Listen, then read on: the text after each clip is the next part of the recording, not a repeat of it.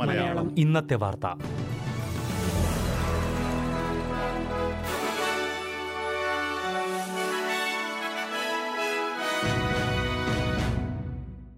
നമസ്കാരം. S B S Malayalam ഇന്നത്തെ വാർത്തയിലേക്ക് സ്വാഗതം. ഇന്ന് രണ്ടായിരത്തി ഇരുപത്തിരണ്ട് ഫെബ്രുവരി ഇരുപത്തിയൊന്ന് തിങ്കൾ. വാർത്തകൾ വായിക്കുന്നത് ദിജു ശിവദാസ്. ഉൾനാടൻ ഓസ്ട്രേലിയയിലൂടെ ക്വീൻസ്ലാൻഡിൽ നിന്ന് വെസ്റ്റേൺ ഓസ്ട്രേലിയയിലേക്ക് യാത്ര ചെയ്യുന്നത് കൂടുതൽ സുഗമമാക്കാൻ സർക്കാർ പുതിയ ഫണ്ടിംഗ് പ്രഖ്യാപിച്ചു. ഔട്ട്ബാക്ക് വേ എന്നറിയപ്പെടുന്ന ഉൾനാടൻ പാതകളെ മെച്ചപ്പെടുത്തുന്നതിനായി അറുന്നൂറ്റി എഴുപത്തി എട്ട് മില്യൺ ഡോളറിന്റെ പദ്ധതിയാണ് ഫെഡറൽ സർക്കാർ പ്രഖ്യാപിച്ചത്. ക്വീൻസ്ലാൻഡിലെ വിൻഡൺ മുതൽ വെസ്റ്റേൺ ഓസ്ട്രേലിയയിലെ ലാവർട്ടൺ വരെ മൂവായിരം കിലോമീറ്റർ നീളത്തിലുള്ള പാതകൾ മെച്ചപ്പെടുത്താനാണ് ഇത്.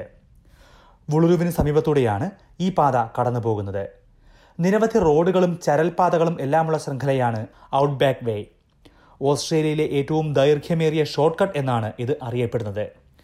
പല ഭാഗത്തും റോഡുകൾ പുതിയതായി ടാർ ചെയ്യാൻ പദ്ധതിയുണ്ട്.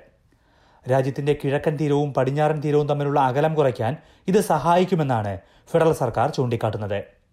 ചരക്കു നീക്കത്തിനും ടൂറിസത്തിനും ഇത് ഗുണകരമാകുമെന്നാണ് പ്രഖ്യാപനം.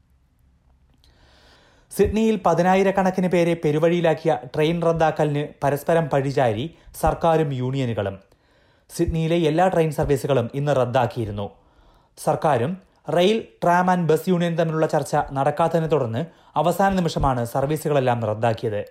ഇതറിയാതെ രാവിലെ ജോലിക്ക് പോകാനെത്തിയ പതിനായിരക്കണക്കിന് പേർ സ്റ്റേഷനുകളിൽ കുടുങ്ങിയിരുന്നു.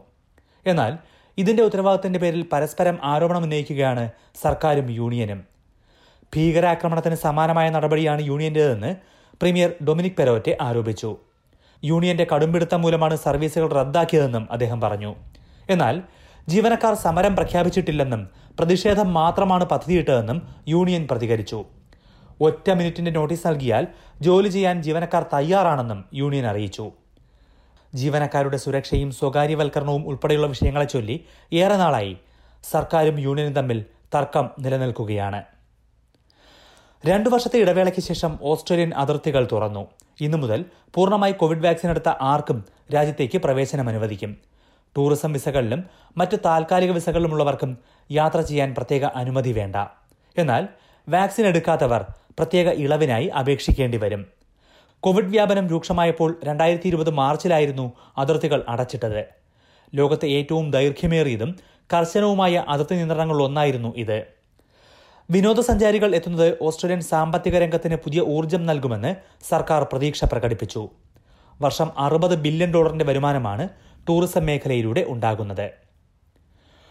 ഒമൈക്രോൺ ബാധ മൂലമുള്ള പ്രതിസന്ധിയിൽ നിന്ന് കരകയറാൻ വിക്ടോറിയൻ സർക്കാർ ഇരുന്നൂറ് മില്യൺ ഡോളറിന്റെ ഉത്തേജക പാക്കേജ് പ്രഖ്യാപിച്ചു.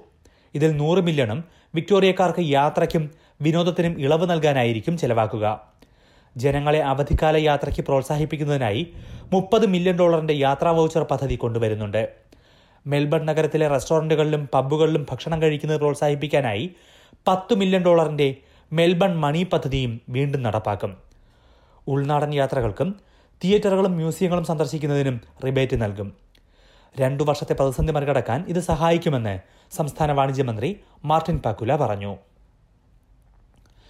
കോവിഡ് ബാധ മൂലം വെസ്റ്റേൺ ഓസ്ട്രേലിയയിലെ ഒരു ആദിമവർഗ മേഖലയിൽ ലോക്ഡൌൺ പ്രഖ്യാപിച്ചു. കൽഗൂർലിയിൽ നിന്ന് ആയിരം കിലോമീറ്റർ അകലെയുള്ള ജാമാസൺ എന്ന മേഖലയിലാണ് ലോക്ഡൌൺ.